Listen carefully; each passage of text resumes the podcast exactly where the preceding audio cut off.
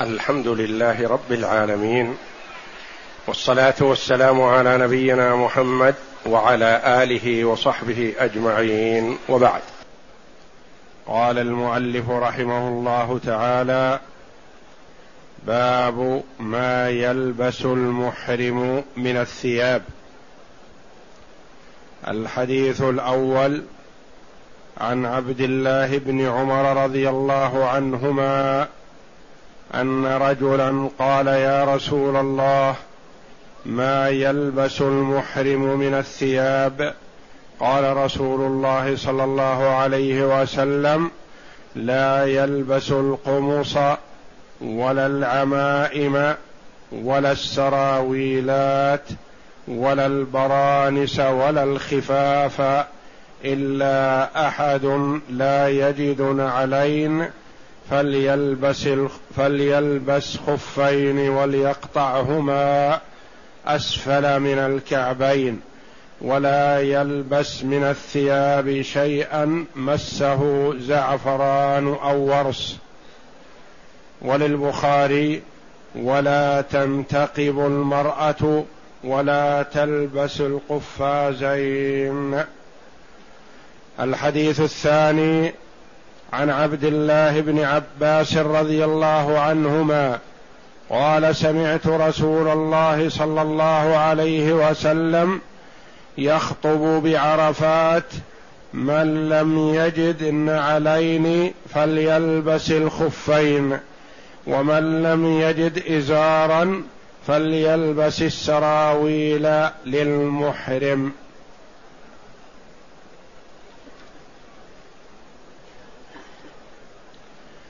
هذان الحديثان فيما يلبس المحرم من الثياب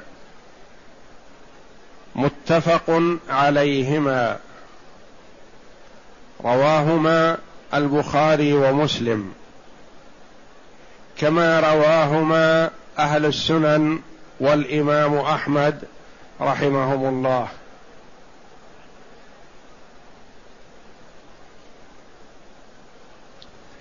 والحديث الأول عن عبد الله بن عمر بن الخطاب رضي الله عنهما أن رجلا قال يا رسول الله ما يلبس المحرم من الثياب. هذا الرجل يسأل النبي صلى الله عليه وسلم ماذا يلبس المحرم من الثياب. يسأله وهو صلى الله عليه وسلم في المدينة. لم يحرم ولم يتوجه إلى مكة. فالنبي صلى الله عليه وسلم أجابه بجواب مفيد له ولغيره. ولم يجبه بالجواب الذي على صيغة السؤال وإنما أجابه بجواب أكثر فائدة وأعم وأوسع للأمة. الرجل يسأل ماذا يلبس المحرم من الثياب. لو أجيب على هذا السؤال لقيل له يلبس كذا وكذا وكذا مثلا. ما وجد هذا تحرج الناس. هذا الذي ذكره الرسول صلى الله عليه وسلم مثلا غير موجود. انقطع. ماذا يلبس الناس في الإحرام؟ الرسول عليه الصلاة والسلام الذي أعطي الحكمة كما أعطي جوامع الكلم صلوات الله وسلامه عليه. ربما يسأل عن سؤال فيجيب بما هو أفود أكثر فائدة وأنفع. للسائل ولغيره. كما هي طريقة القرآن وجواب الله جل وعلا للعباد. يسألونك ماذا ينفقون؟ قل ما أنفقتم من خير فللوالدين والأقربين. يسألونك ماذا ينفقون؟ قل ما أنفقتم من خير فللوالدين. هل جاء الجواب على قدر السؤال؟ لا. يسألونك ماذا ينفقون؟ هم يقولون ماذا ننفق؟ قال الله جل وعلا إذا أنفقتم شيئا فاجعلوه للوالدين والأقربين ومن عطف عليهم. هذه هي الفائدة. لمن ينفق؟ أما الإنفاق فمما ملكت مما بين يديك. ماذا يلبس المحرم؟ لو قال يلبس كذا وكذا وكذا انقطع هذا الشيء. منين يلبس؟ ماذا يلبس؟ أخبر صلى الله عليه وسلم أن الأصل أن المحرم يلبس ما شاء. الأصل الإباحة لكن يجتنب أشياء معدودة. يجتنب أشياء معدودة.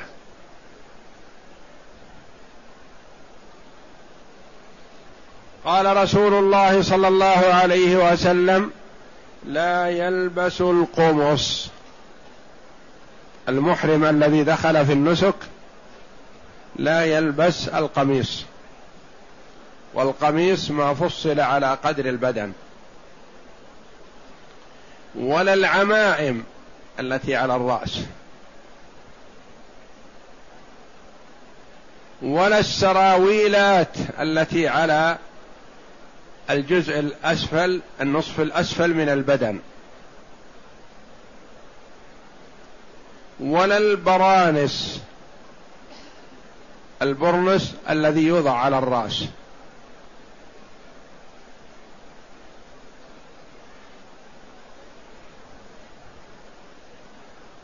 ولا الخفاف الذي يلبس في الرجل. إلا أحد لا يجد نعلين فليلبس خفين وليقطعهما أسفل من الكعبين. ولا يلبس من الثياب شيئا مسه زعفران أو ورس. وللبخاري ولا تنتقب المرأة ولا تلبس القفازين. هذه الأشياء الممنوعة. وما عداها فيلبس ما شاء. يلبس قطن حرير غير محرم. الحرير الطبيعي محرم. كتان صوف أي نوع. يلبس أبيض أسود أحمر أي لون وأي نوع.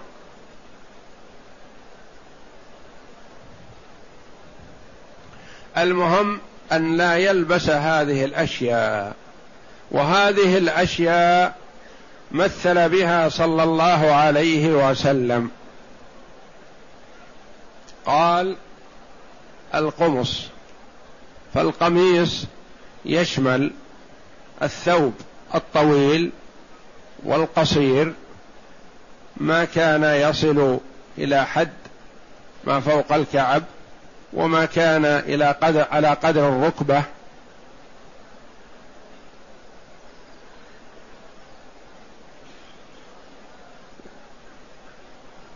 والسراويلات السراويلات التي تلبس ما بين السرة وما نزل عن الركبة. يكون ساتر للعورة.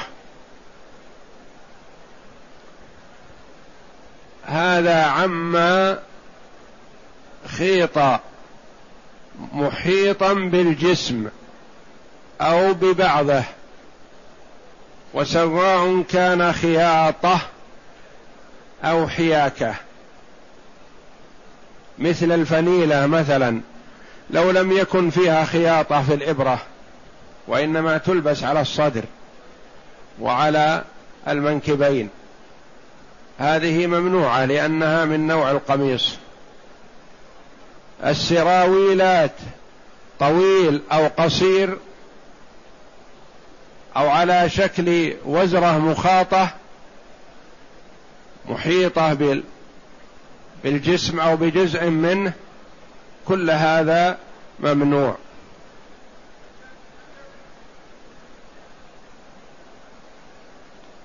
ويفهم من هذا أن الإزار لا يتخذ فيه أزارير فيكون بمثابة السراويلات وإنما يلف لفا فقط ولا يتخذ فيه أزارير كما لا تتخذ الأزارير في الردى. فلو اتخذت صار مثل القميص أو مثل الجبة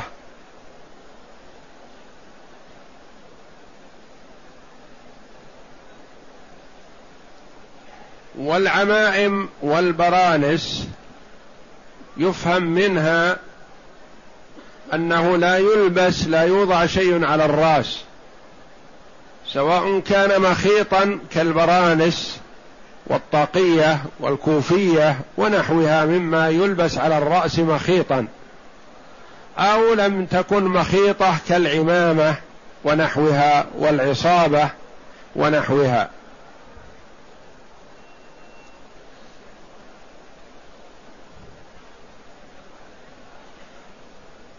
ولا الخفاف ما يلبس في الرجلين ولا القفاز ما يلبس في اليدين. يعني ما أحاط بالجسم كالقميص والسراويلات وما أحاط بجزء من الجسم كالخفاف والقفازين.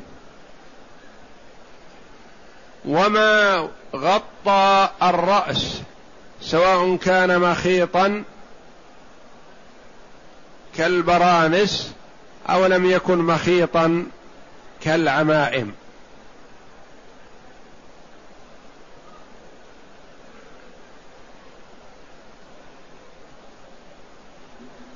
وفهم من هذا أن القميص والثوب إذا اتزر به اتزارا أنه لا يمنع من ذلك إنما المنع من لبسه كجار العادة. وأما إذا اتزر بثوبه فلا بأس بذلك لأن هذا يعتبر إزارا.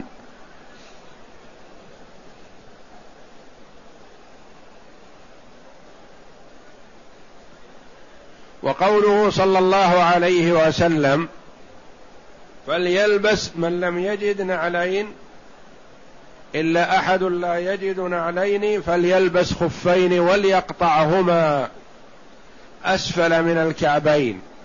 فهم أنه لا يلبس النعال التي تغطي القدم بكامله. بل إذا لم يجد نعلين فليلبس الخفين وليقطعهما أسفل من الكعبين ليبرز القدم.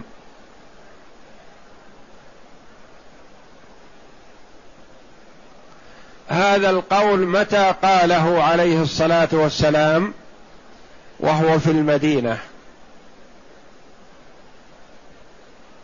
قال من لم يجد نعلين يلبس خفين وليقطعهما حتى لا يكونا محيطين بالقدم.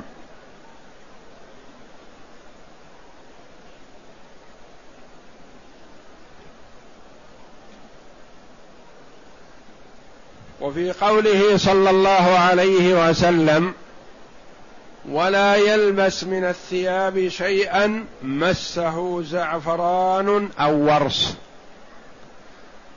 المفهوم من هذا أنه لا يلبس الشيء المطيب إن الزعفران طيب وكذلك الورس نبت يتطيب به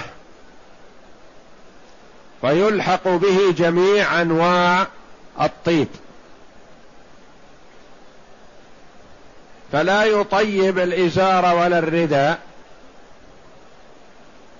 وإن كان فيهما طيب وجب غسله.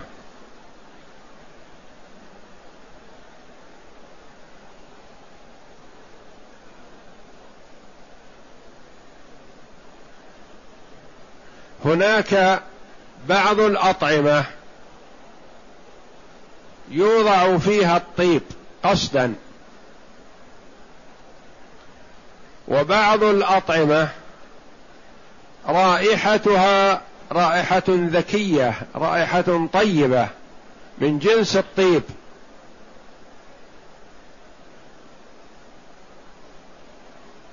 فهل يمتنع المحرم من الاثنين معا؟ أم, أم يمتنع مما وضع فيه طيب خاصة دون ما كان ما كانت رائحته ذكية ولم يكن فيه طيب. ولنضرب لذلك مثلا مثلا الزعفران. يوضع في الطعام ويوضع في الشراب في القهوة. فالمحرم لا يشرب القهوة وفيها زعفران.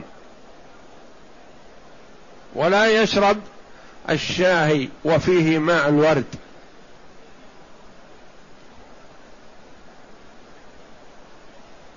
لكن يقال رائحة بعض الفواكه كرائحة الطيب. يستمتع بها كما يستمتع بالطيب. كرائحة البرتقال مثلا أو الليمون مثلا أو التفاح مثلا أو غيرها من الفواكه فيها رائحة ذكية.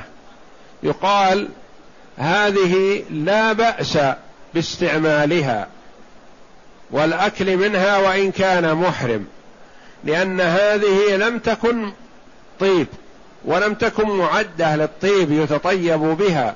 بخلاف الزعفران وماء الورد فهذه أطياب لا يستعملها المحرم لا في أكله ولا في شرابه ولا في لباسه.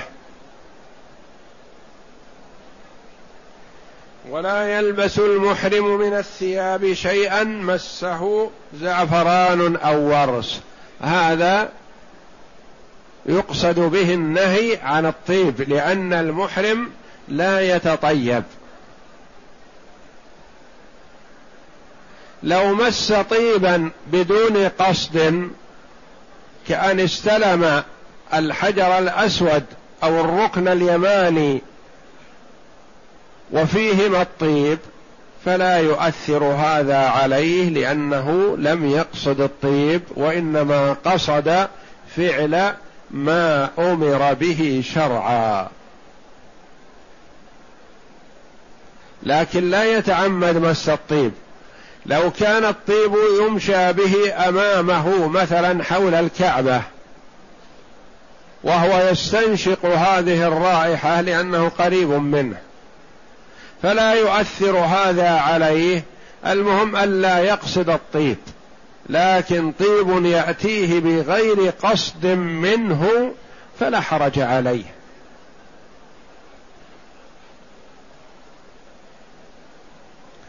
وفي قوله صلى الله عليه وسلم في رواية البخاري رحمه الله ولا تنتقب المرأة ولا تلبس القفازين.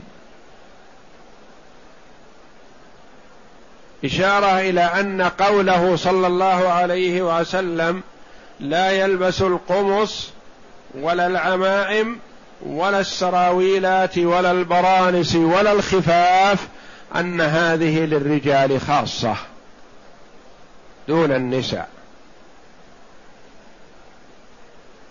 فالنساء تلبس ما يغطي جسمها وتلتحف بالعباءة أو الردى ونحوه وتغطي رأسها وتغطي جميع بدنها. وفي قوله ولا تنتقب المرأة. أن المرأة إذا أحرمت لا تغطي وجهها إذا لم تكن بمرأ من الرجال الأجانب.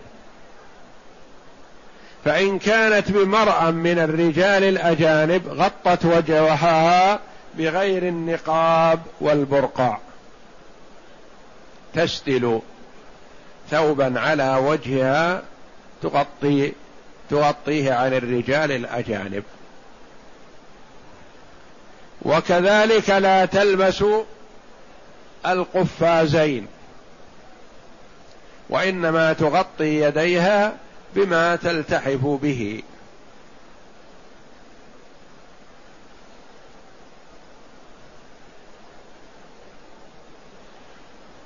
والدليل على أن المرأة تغطي وجهها إذا كانت محرمة عند الرجال الأجانب قول أم المؤمنين رضي الله عنها كنا مع النبي صلى الله عليه وسلم محرمات فإذا حاذوا بنا الرجال الرحال سدلت إحدانا جلبابها على وجهها فإذا جاوزونا كشفناه.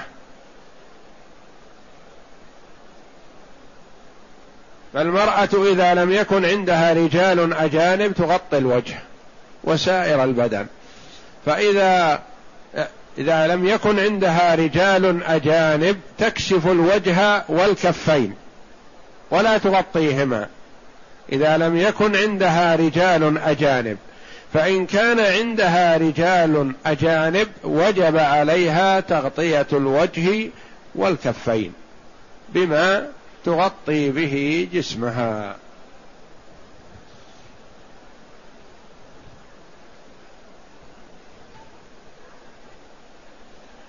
والطيب يمتنع منه الرجال والنساء حال الإحرام.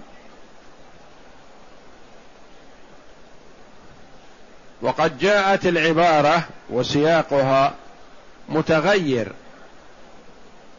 لا يلبس القمص ولا العمائم ولا السراويلات ولا البرانس ولا الخفاف. إلا أجو أحد لا يجد نعلين فليلبس الخفين وليقطعهما أسفل من الكعبين. هذا في الرجال خاصة. ثم قال ولا يلبس من الثياب شيئا. هذا عام للرجال والنساء. شيئا مسه زعفران أو ورس. وللبخاري ولا تنتقب المرأة. المرأة لا تلبس النقاب إذا كانت محرمة. ولا تلبس القفازين هما ما يوضع لباسا لليدين للكفين. لا تلبسهما إذا كانت محرمة. فإذا كانت بمرأة من الرجال الأجانب سدلت شيئا على وجهها وكفيها وغطت جسمها.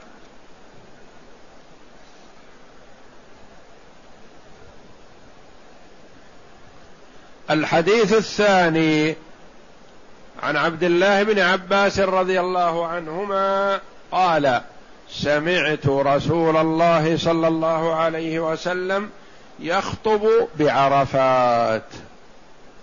ذاك السائل سأل الرسول صلى الله عليه وسلم وهو في المدينة كما في رواية ابن عمر الذي رواها نافع عن ابن عمر قال قام رجل يسأل النبي صلى الله عليه وسلم وهو في هذا ويشير إلى مقدمة الصف الأول في مسجد رسول الله صلى الله عليه وسلم.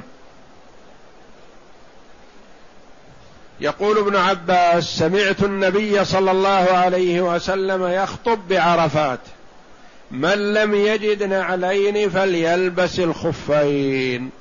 وسكت عليهما ولم يقل فليقطعهما أسفل الكعبين. ولهذا قال الحنابلة لا يقطع لا يقطع الخفان. إذا لم يجد إلا خفين فلا يقطعهما. يلبسهما على حالهما. الأئمة الآخرون رحم الله الجميع قالوا بل يقطعهما. نقول لهم أليس حديث ابن عمر في المدينة؟ وحديث ابن عباس مصرح به أنه في عرفات. فلا شك أن حديث ابن عباس متأخر عن حديث ابن عمر. ولا شك أنه حضر النبي صلى الله عليه وسلم في عرفات من لم يحضره في المدينة. وتأخير البيان عن وقت الحاجة لا يجوز وهذا وقت الحاجة.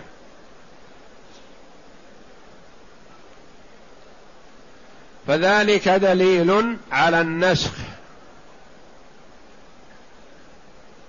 وقد أمر النبي صلى الله عليه وسلم بالقطع اولا ثم سكت عنه أخيرا يعني لا تقطعوها وقطعها يفسدها. الأئمة رحمهم الله قالوا هذه زيادة وزيادة الثقة مقبولة ولم يظهر دليل النسخ. قلنا التاريخ الوقت. السؤال الأول في المدينة والسؤال والخبر الثاني في في عرفات. والخبر في عرفات هو وقت الفائدة هو وقت حضور الناس وجمعهم والمحرمون بين يديه صلى الله عليه وسلم.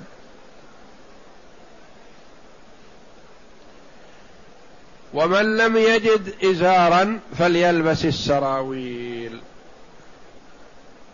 ومن لم يجد إزارا فليلبس السراويل. هذا كذلك. النبي صلى الله عليه وسلم نهى عن لبس السراويل في المدينة. فلما كان بعرفة وكان بعض الحجاج لا يجد إزارا قال يلبس السراويل. وهل يلزمه فدية إذا لبس السراويل؟ لا يلزمه. الجمهور على أنه لا يلزمه. وقال بعضهم يلزمه فدية. قلنا لما؟ قالوا لأنه ممنوع في الحديث السابق عن لبس السراويل. قلنا لو كان المنع مستمرا لذكرت الفدية. فليلبس السراويل وليفتي وليطعم وليصم.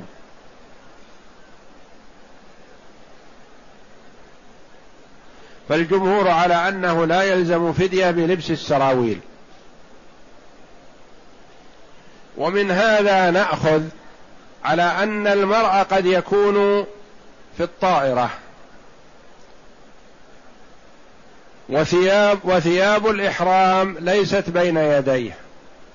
وقد حاذ الميقات. فإن أخر الإحرام حتى يلبس يحصل على ملابس الإحرام ترك واجبا من واجبات الإحرام. فماذا يفعل؟ نقول له يحرم بالسروال ولا حرج عليه. يخلع الملابس الزائدة ويحرم بالسروال. وإن لف الثوب على وسط جسمه أو وضعه على عاتقيه أو وضع الغترة أو العمامه أو ما لبس على كتفيه كالرداء فلا بأس بذلك. أو جعل الثوب بمثابة الرداء أو بمثابة القميص فلا بأس بذلك. فيعقد النية ويتجرد من ملابسه العادية. وليس عليه شيء ولا فدية في ذلك. لكن إذا أخر الإحرام حتى يأخذ الملابس ملابس الإحرام يكون ترك واجبا من واجبات النسك وهو النية عقد النية من الميقات المعتبر له.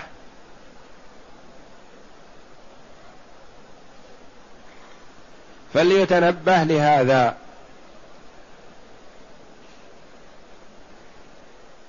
وحتى لو أحرم بثيابه العادية فله ذلك. وكان يجهل التجرد من المخيط عقد النيه وعليه ملابسه العادية مثلا فلا شيء عليه لأنه إذا جهل استمرار لبس المخيط المنع من ذلك فلا شيء عليه بخلاف إذا أخر النية إلى أن يصل فقد أخر الإحرام عن مكانه. فيكون ترك واجبا. وتأخير الإحرام عن عن الميقات فيه فدية لأنه ترك واجب.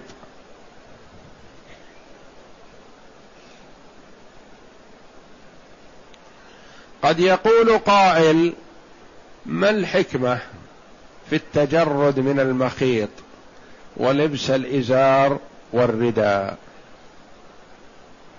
نقول قال العلماء رحمهم الله فيها فوائد عظيمة ومن أهمها وأوضحها اولا لبس الإزار والرداء إشعار للمسلم المؤمن بأنه منتقل من هذه الدنيا فهو بخلعه الملابس العادية ولبس الإزار والرداء كملابس الكفن كملابس الموت. فيستشعر التخفف من الدنيا والاستعداد للآخرة. وهو متلبس بهذا النسك العظيم. يستشعر هذا حتى يستعد للانتقال والرحيل إلى الدار الآخرة.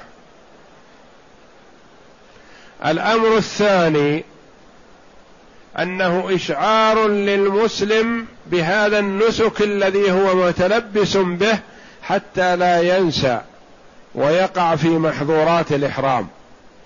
لأن المرء إذا عقد النية بملابسه العادية ربما نسي النسك ربما جامع زوجته ربما فعل محظورا من محظورات الإحرام ويقول نسيت لكن بلبسه الإزار والرداء وتجرده من المخيط استشعار لهذا النسك لأجل أن لا يقطع التلبية. لا يقطع ذكر الله. يستشعر ما هو فيه من العبادة فيحفظها عما يخدشها. يحفظها يحفظها من اللغو والرفث والفسوق والجدال والغيبة والنميمة وكلام والكلام السيء وقول الزور وشهادة الزور هو في ملابس عبادة فهذه الملابس التي يلبسها الإزار والرداء تشعره بأنه متلبس في عبادة عظيمة يحبها الله جل وعلا فعليه أن يحافظ عليها عما يخدشها ويؤثر عليها.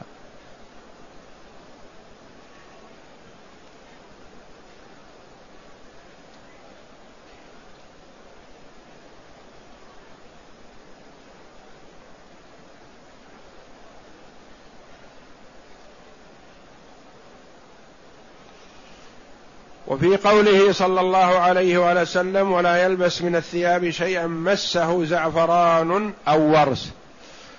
إشعار بأن بأن ما مسه الطيب لا يحرم به بل يغسله قبل أن يحرم به. وسواء كان الطيب هذا غسل به أو طيب به بعض أجزائه. مسه بغسل أو تطيب أو نحو ذلك. والله أعلم. وصلى الله وسلم وبارك على عبده ورسول نبينا محمد وعلى آله وصحبه أجمعين.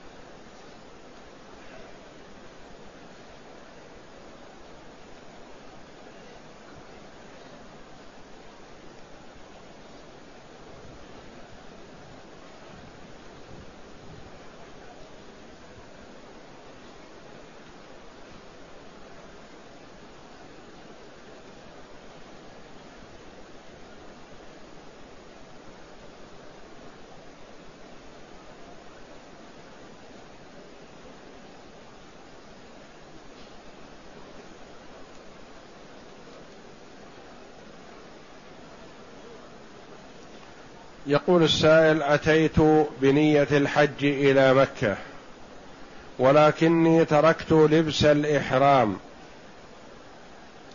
حتى دخلت مكة وأحرمت من التنعيم. فهل علي شيء؟ الجواب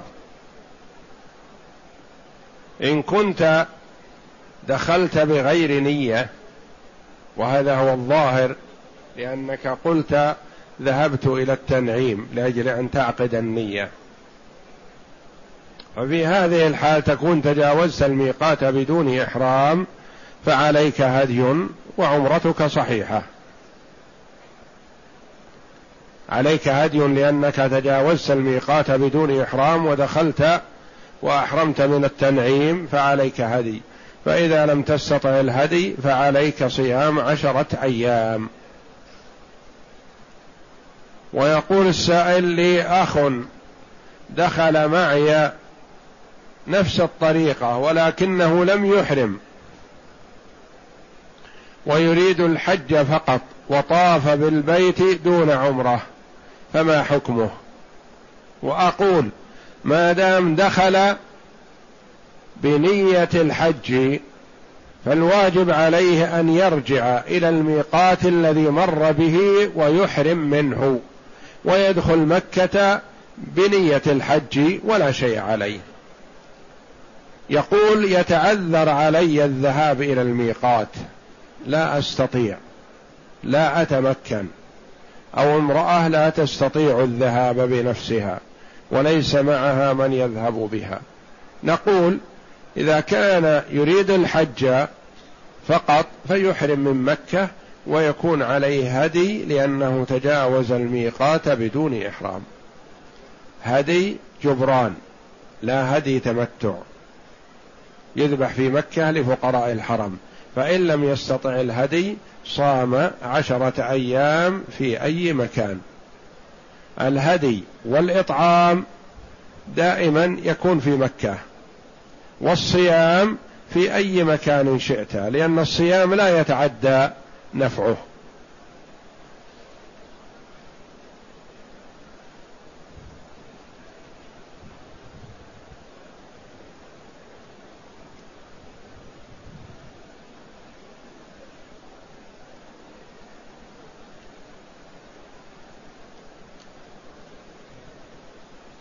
يقول أتيت إلى مكة حاجا لأم أحد أقاربي.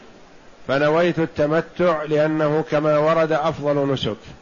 فأتيت بعمرة وتحللت وأنا مقيم حتى انتهاء الحج. فهل لي أن أعتمر لنفسي وأقول دخولك الأول بعمرة عن المرأة التي حججت عنها يكفيك ذاك ولك أجر إن شاء الله.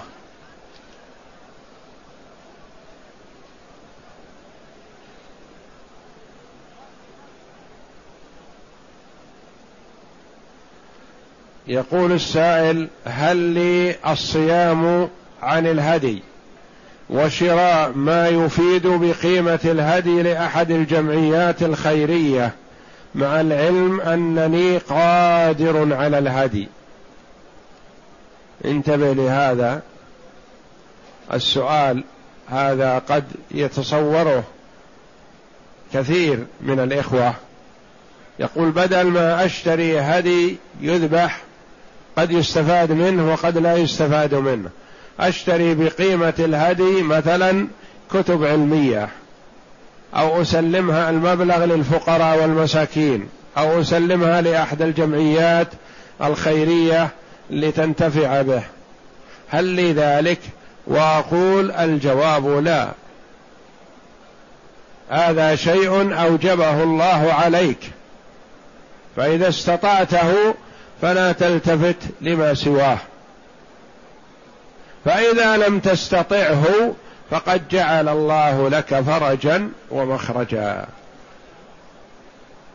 فالأشياء التي أمر الله جل وعلا بها ورغب فيها ليس لنا أن نجتهد فيها أو نعترض على الله بأن الذبح قد لا يستفاد منه وإنما ندفعها دراهم لمن يستفيد منها. لا يا أخي. نفعل ما أمرنا به. إذا لم نستطع الهدي فلا نقترض ولا نستدين ولا نلزم ذممنا بشيء قد لا نتمكن من الوفاء به. لا. الأمر فيه سعة ولله الحمد. نصوم ثلاثة أيام في الحج وسبعة أيام عند الرجوع إلى الأهل بعد الرجوع والاستراحة. وأما مع القدرة فلا. لا تقل مثلا أنا قادر لكن أحب أن أشتري بقيمة الهدي هدايا لأهلي وأولادي. نقول لا. بقيمة الهدي أعطيها للفقراء والمساكين. نقول لا اذبح الهدي واحرص على الاستفادة منه. لا ينبغي للمؤمن المسلم الحاج أن يذبح الهدي ويرميه لأنك إذا ذبحته ورميته لن يستفاد منه ويكون خسارة. ولن يتعرض له أحد وهو مرمي. لكن اذبحه وهيئه بالسلخ والنظافة وقدمه لمن يستفيد منه واستفد أنت ورفقتك منه.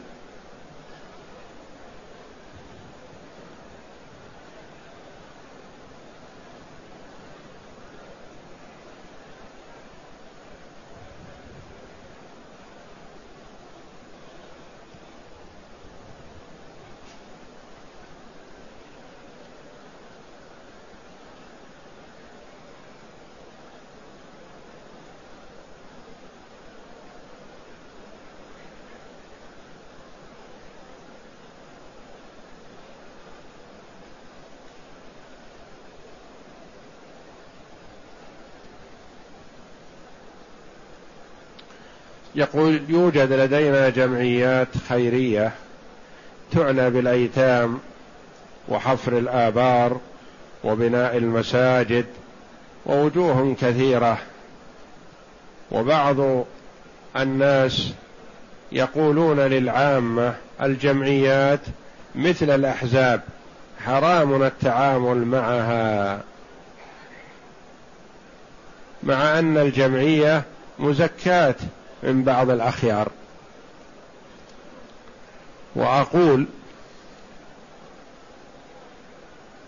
التسمية جمعية أو حزب أو لجنة أو مشروع أو مؤسسة لا أثر لها. المهم أن ينظر في عمل العاملين فيها. إن كان فيه نفع وفائدة فسارع بمعاونتهم. والله جل وعلا يقول وتعاونوا على البر والتقوى ولا تعاونوا على الإثم والعدوان. وقال صلى الله عليه وسلم أنا وكافل اليتيم كهاتين وأشار بالسبابة والوسطى. وقال الساعي على الأرملة والمسكين كالمجاهد في سبيل الله. وكالصائم الذي لا يفطر وكالقائم الذي لا يفتر وقال صلى الله عليه وسلم خيركم من تعلم القرآن وعلمه. وقد يكون المرء لا يستطيع أن يعلم القرآن بنفسه وإنما يعلم القرآن بماله. يبذل من ماله لجمعية تحفيظ القرآن ونحو ذلك. وما من مشروع خيري إلا وهناك مثبطون عنه. وهم لا يأتون للناس يقولون لا تساعدوا في هذه المشاريع الخيرية خشية أن تؤجروا اجرا عظيما. لا ما يقولون كذا.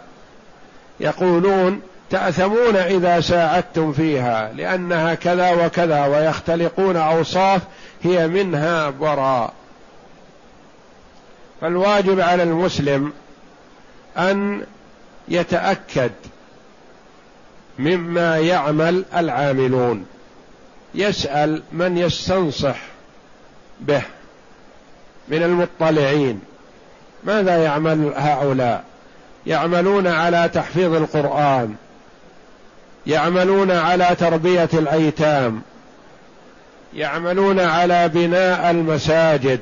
يعملون على حفر الآبار لسقي بعض القرى والهجر والبادية ونحو ذلك. هذه مشاريع خيرية. فإذا بذلت فيها فأنت مشارك في هذا المشروع الخيري. وأنت على نيتك على فرض أنك بذلت لهذا المشروع الخيري فصرف منه شيء في غيره. مثلا فأنت على حسب نيتك. والله يأجرك على قدر نيتك. أنت ما بذلت هذا المال مفرطا به أو مسسلا له وإنما بذلته لهذا المشروع. الذي تحبه وتحب التشجيع عليه فالله يثيبك عليه. ولا يحتقر المرء نفسه. يقول مثلا ثم ماذا إذا ساهمت بعشرة ريالات بجنيه بعشرة دراهم ماذا تفيد؟ ما لا فائدة فيها. هذا لا يجوز. ساهم بريال بأقل من ذلك بأكثر بما يتيسر لك. وانظر يا أخي كذا مليون مسلم مثلا لو كل واحد ساهم بريال لا يضيره ثم يجتمع خير كثير. في البلد مثلا كذا ألف ساهم كل شخص بريال أو بجنيه أو بدرهم أو نحو ذلك. نفع. لا تقل ريالي ماذا يفيد ماذا يستفاد منه. شيء بسيط زهيد. لا يا أخي. الشيء البسيط والزهيد والقليل. مع القليل يكون كثيرا عظيما. فساهم وأحسن القصد والله يثيبك على نيتك. ولا يثبطك المثبطون فالمثبطون كثير.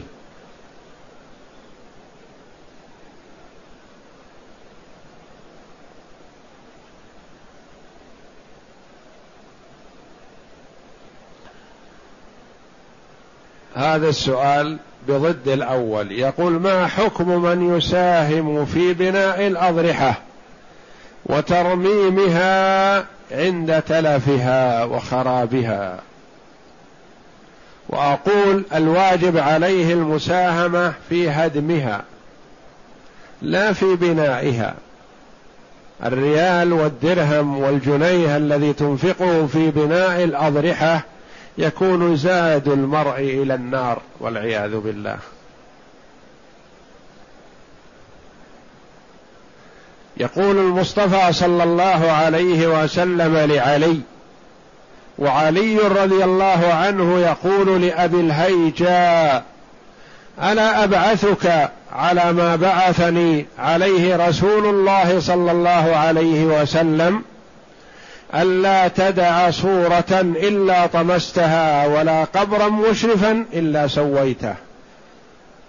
فهذا الذي يبني الأضرحة يعاكس ويضاد ما أمر به النبي صلى الله عليه وسلم.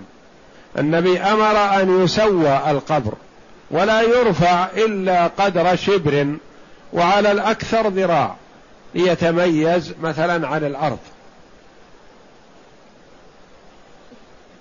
فإذا بناه ورفعه وجمله وحسنه فقد شيد ما أمر المصطفى صلى الله عليه وسلم بهدمه وإزالته. ألا تدع من الذي الرسول صلى الله عليه وسلم بعث عليا ألا يدع صورة إلا طمسها ولا قبرا مشرفا إلا سواه. وعلي رضي الله عنه وكل أب أب أب وكل أبا الهيجاء رضي الله عنه رحمه الله. فلا يجوز بناء الأضرحة ويجب الهدم ولا يجوز التردد عليها لطلب البركة أو الدعاء حتى لو كان الدعاء لله جل وعلا. فلا تتعمد الذهاب إلى الأضرحة لتدعو. ادعو الله في بيوت الله في المساجد.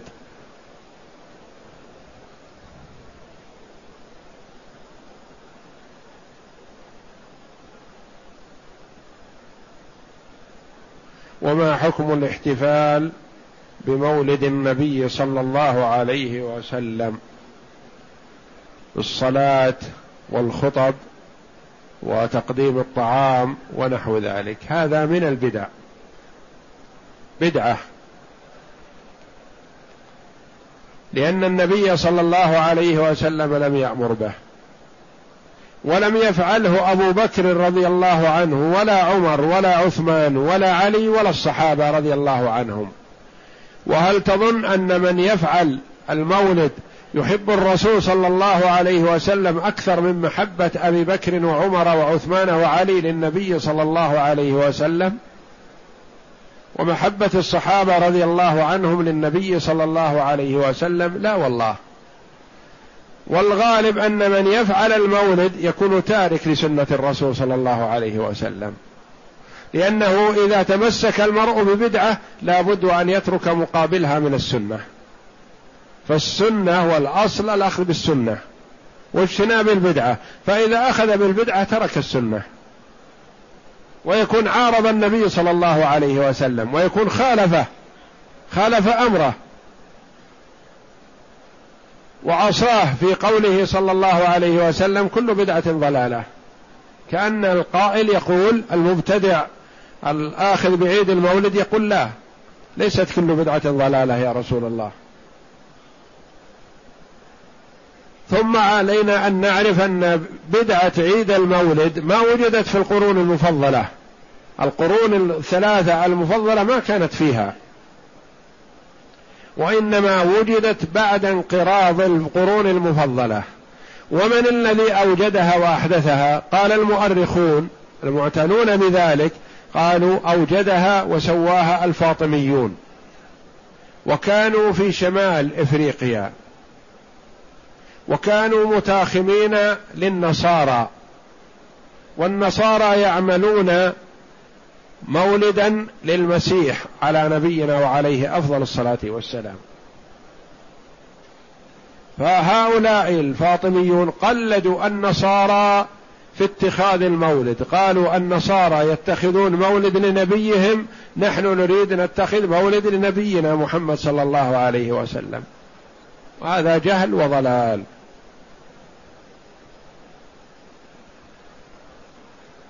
فأوجدها الذي أوجدها الفاطميون مبتدعة ولم يوجدها أهل السنة والجماعة. فعلينا أن نحذر البدع. والنبي صلى الله عليه وسلم الذي لا ينطق عن الهوى يقول كل بدعة ضلالة وكل ضلالة في النار. ويقول عليه الصلاة والسلام من أحدث في أمرنا هذا ما ليس منه فهو رد. وفي رواية من عمل عملا ليس عليه أمرنا فهو رد يعني مردود على صاحبه لا يقبل منه ويبعده من السنة. فعلينا أن نحذر ذلك.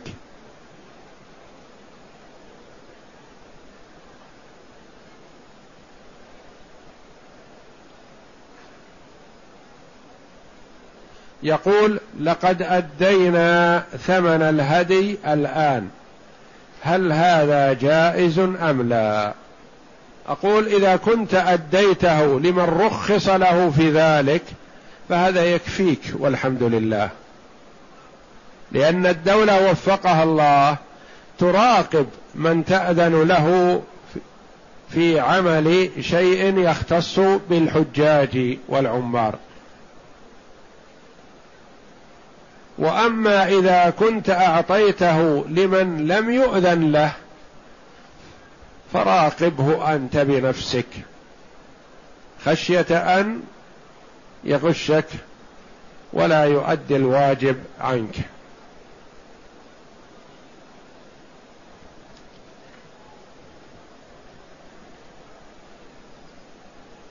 والمأذون لهم يفرقون بين هدي التمتع وهدي القران وبين هدي الجبران.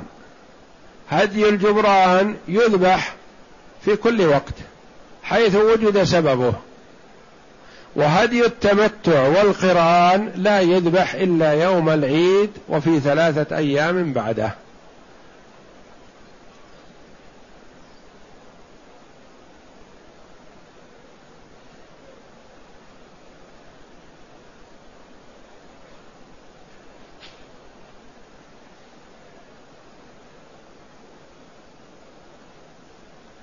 يقول قوله جل وعلا ولا تحلقوا رؤوسكم حتى يبلغ الهدي محلة. يعني الداخل في نسك لا يحلق رأسه يتحلل حتى يكون وقت الهدي. وقت الهدي متى؟ يوم العيد. ذبح الهدي والنبي صلى الله عليه وسلم ساق الهدي من المدينة وبعضه أتى به علي رضي الله عنه من اليمن. وذبح نحر يوم العيد. نحر النبي صلى الله عليه وسلم بيده الشريفة ثلاثا وستين بدنة بيده. ووكل علي رضي الله عنه في نحر ما بقي من الإبل المئة. والذبح يوم العيد. فلا يتحلل الحاج حتى يحين وقت الذبح. ولو تحلل قبل الذبح فلا بأس يعني كأن يكون تحلل صبيحة يوم العيد ولم يذبح مثلا إلا الظهر فلا بأس عليه بذلك إن شاء الله.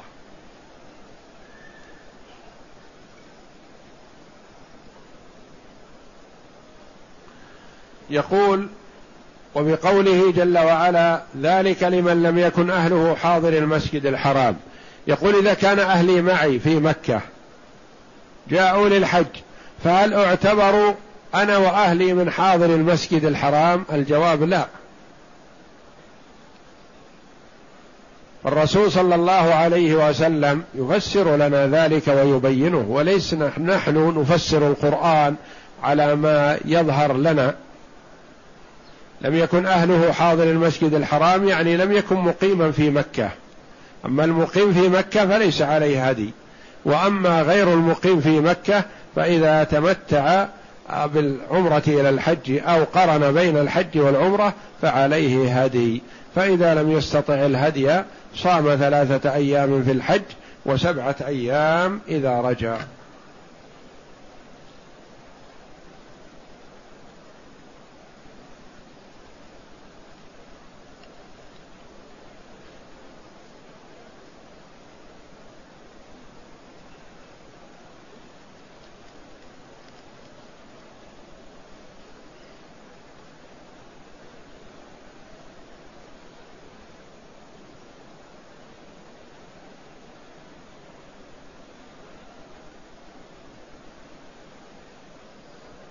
يقول لبست الإحرام من بلدي وكان علي سروال مخافة كشف العورة ومكث معي حتى نهاية العمرة. وأقول إذا كان لبسك السروال جهلا أو نسيانا فلا شيء عليك. وإذا كان لبسك السروال مع العلم بأنه ممنوع لكن محافظة على العورة فأقول عليك فدية ذلك. نقول له هل أنت ناسي؟ قال لا ما نسيت. نقول أنت جاهل إنه ممنوع السروال. يقول لا ما جهلت. لست ناسي ولا جاهل ولكني ما أستطيع ألبس الإزار وحده إلا بسروال. نقول اذا عليك فدية ذلك. يقول ما فدية هذا؟ نقول صيام ثلاثة أيام أو إطعام ستة مساكين أو ذبح شاة. أنت بالخيار. ما في حرج. تخير واحدا من هذه الثلاثة. صيام ثلاثة أيام أو إطعام ستة مساكين لكل مسكين نصف الصاع من قوت البلد أو ذبح شاة.